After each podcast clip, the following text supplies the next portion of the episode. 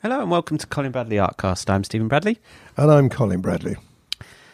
Today we're going to talk about, finally, the Cezanne picture that we put up, the demonstration that we put up a couple of weeks ago now. Or was it? Yeah, a few weeks ago. Uh, the next demonstration, the fourth one, I believe, that That's right. up. Something, right. something completely different. So let's talk about, firstly, why did you choose this one? Because this is quite different. It's very different, and that's probably, Steve, the main reason why I chose it. I thought I need to challenge myself. Um, I've done a lot of impressionism in my artwork, you know, backgrounds, and sometimes in the in the uh, art itself, you know, the um, animals and, and landscape particularly. But I haven't really pushed the boat out. I thought I'm going to do it with this one. And Cezanne is known for the impressionist pictures, and I thought, well, I'd went through quite a few of uh, different pictures he's got. And this particular one, um, it seems it's considered the most expensive still life ever sold. Wow. Yeah. So I thought, well, it's obviously popular.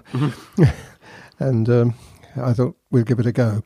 I was particularly attracted because I've, I've when I've done still life before, and if if I've done an apple or an orange or a banana or whatever, um, I've always stuck to the rigidly to the colours or Made it look realistic. it as though it was real. Um, but of course, he doesn't do that at all. He he has a whole variety. He just takes does what he wants and what he fancies and what is appealing. But I was a, I was attracted by that and the fact that I wanted to produce pictures and still do and have done, as you know, uh, for people to display on their walls and, and talking points and this sort of thing. And uh, so that's the reason I really wanted to do something really different from and to test me and pastel pencil because that's primarily the reason I do it, so that we can see just how far we can take the pastel pencil and the chalks. So, did it test you? Yes, it did, without doubt. Although I've got to say, I found it easier than I thought I would have done. Um, when I first started it, I thought, mm, "Am I going to really enjoy this?" But I did, uh, and uh, consequently, as you know, I have done another one uh, since then, another well-known Cezanne, because I thought, right, this is. I, I like the idea of it, and the pastel pencils work brilliantly as well. I didn't have to resort to the soft pastel, which I thought I would have to. Uh, they did the job for me. I think it mainly because we increased the colour range, and we'd, we'd bought in the Cretacolor. We hadn't bought in the um, the other any of the other pencils, but oh, we know. I, I think I had used a couple of Carbothello on that, didn't I? Because I've got a whole set of Carbothello.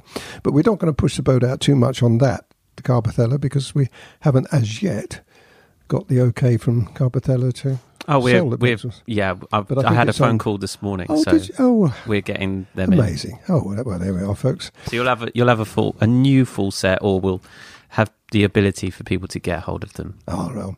From oh, us. Well, I can, I can start including them more in the work I do.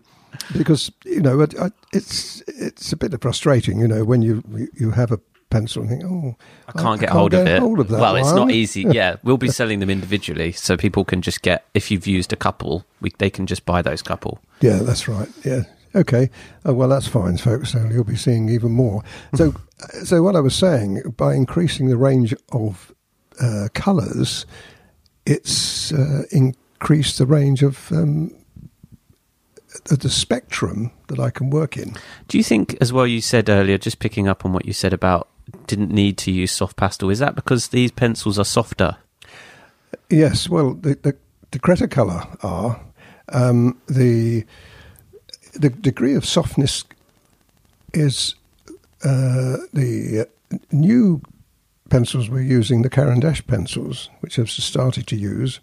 They are the softest of all of the four makes that we've got. Then I would say probably comes Cretacolor. Uh, they've got a different feel to the Swan Stabilo. Swan is a bit more chalky. And then, of course, the Faber is stronger and harder, and certainly will always be, I think, the mainstay of my work because it, it they still have that quality about them. But by adding the other pencils, it gives me opportunities to do pictures like Cezanne and um, the curtain jug and fruit, which is the one I did, and other uh, uh others as well. Now mm-hmm. I can sort of look at the problem we have, and I'm sure everybody knows with a pastel pencil, you can't mix it very easily with oil, watercolour, and so on. You can just mix the paints up and get the exact tone that you want. You can't do that so well with the pastel pencil. So, consequently, you've really got to have a, a la- larger range of pencils, or you have to compromise. And that's one thing I'm not very good at compromising. I much prefer to use a colour that I have in my head mm-hmm. uh, that uh, does the job for me. I think in the past you've had to, in terms of your teaching, you know, in terms of classes yes. and workshops and keeping it all quite structured. Right. And now we're at a point where, I mean, the art, the people that join us do such amazing work, and a lot mm. of them have gone off to have very successful careers.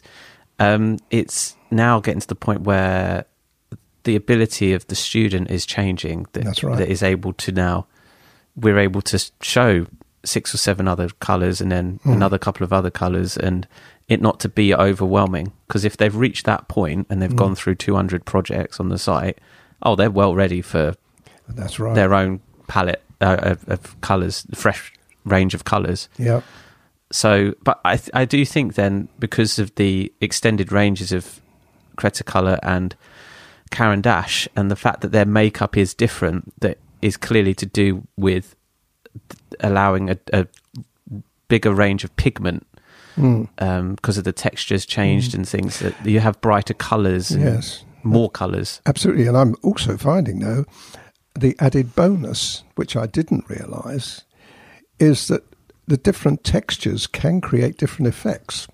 Interesting. And i found that recently on the on the last picture i've done uh, which is an animal and i found that i could do things which I've never done before uh, as successfully as I've done now. And it's because we've got different textures, especially when you go close up to when I look at my work back, because I always look back on the work. I look at it and I look at it much closer than I would normally see it uh, in uh, real life. And I can see then the um, con- uh, the, the, the com- combination of the different textures go to make an even yet another uh, dimension to mm. a picture. It's very difficult to explain this. I think people will see it eventually when these these new pictures come out. They'll see a slight change. What it is, instead of being exact, you know, not absolutely precise, every hair in place, every I'm ch- being able, because of the combination of the different uh, pencils, I'm being able to manipulate those so they become fused, a lot of them together, and create a completely different effect.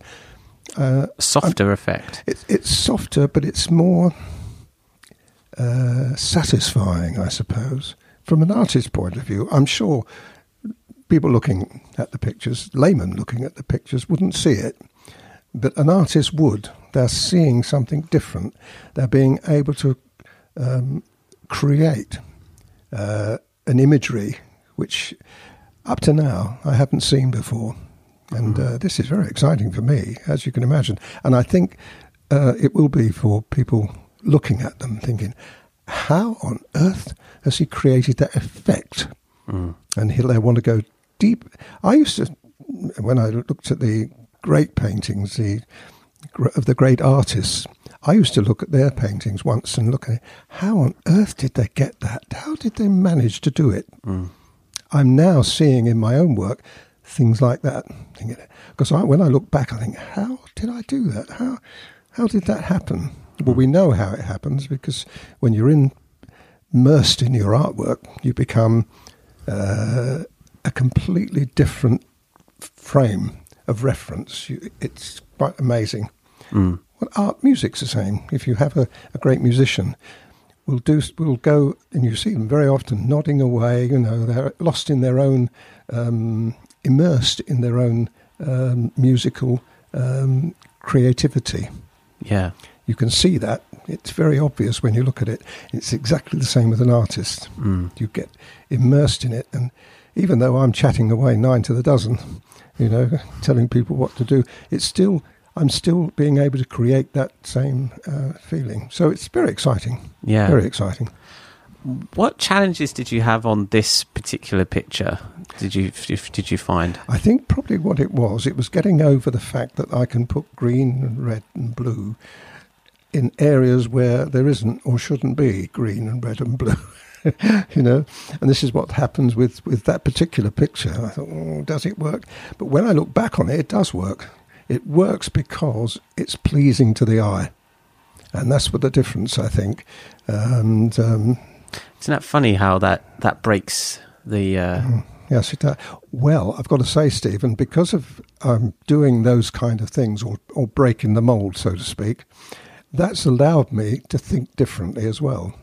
does that change your impression, uh, your realistic Yes, drawing as well? absolutely, yes. And people will see that as time goes on. They'll look at pictures and say, So that's a bit different. You're to putting green and blue does." in your tiger work now, yeah? Well, strangely enough, I am putting different colours. You've got to be careful when you're dealing with animals. I've got to tell you that because if you if you start doing that with animals, you do it with- taken a liberty. You do it with brickwork. I do it with brickwork and I do it with yes, a lot of landscape work I do, and portraits as well. I'm beginning to to incorporate. I'm doing a new portrait um, very soon, which I'm very exciting about. And that, when I looked at this, is from, from another famous artist, and um, he's I think it was 200 years old. This particular picture that I'm doing. Anyway, uh, it's going to be lots of colours, more colours put into flesh. I'm looking forward to that because it will teach me how to still create the imagery, but actually put slightly more interest Hmm. in the build up. I'm doing it. I am doing it. I did it with the Victorian portrait recently. Isn't that an interesting um, skill that they will still be able to create harmony Mm. within the tones, Mm. yet put quite obscure tone like colours in? Mm. Well, this is this is the this is the really um, a lot of the very famous, really well known artists do that anyway. They mix their colours so that you get uh, different tones. You still have harmony, but you don't have. It doesn't look. Ooh, that's harsh. No, Yet they shouldn't go together. that's right. That's the beauty of it. That's right. Yeah, yeah. I think when you're doing, if you're doing the kind of work that I'm doing now, um, you kind of automatically you're being guided all the time. You pick up a pencil, oh, that's not going to work. You you know instinctively that that's not going to work together, and uh, it, it it wouldn't do if you put it in. It would clash. You can't you can't have any of that. So it's going to be great great fun. But I, think the impressionists um, have taught me this. That particular picture taught me it was a it was a, a turning point. Mm. So, what tips would you give people to if they wanted to start this picture? What would you? What would advice would you give them before they Oh, just go started? for it. We've had a couple of people do it. We've had a couple of our members do it, and I'm sure you've seen on the Facebook, and they've done a really, really good job of it. Now, whether they could have done it without my help and watching me do it remains to be seen. Because once you've seen somebody do it, like I follow another picture, um, you've got an idea of what can work. Uh, the difficulty is then going out and doing your own. That would be a that would be the test. But copying isn't so bad, but it does at least allow you uh, to break away from maybe a mould that you've um, established for yourself. So, you would say to people to trust. Go for it.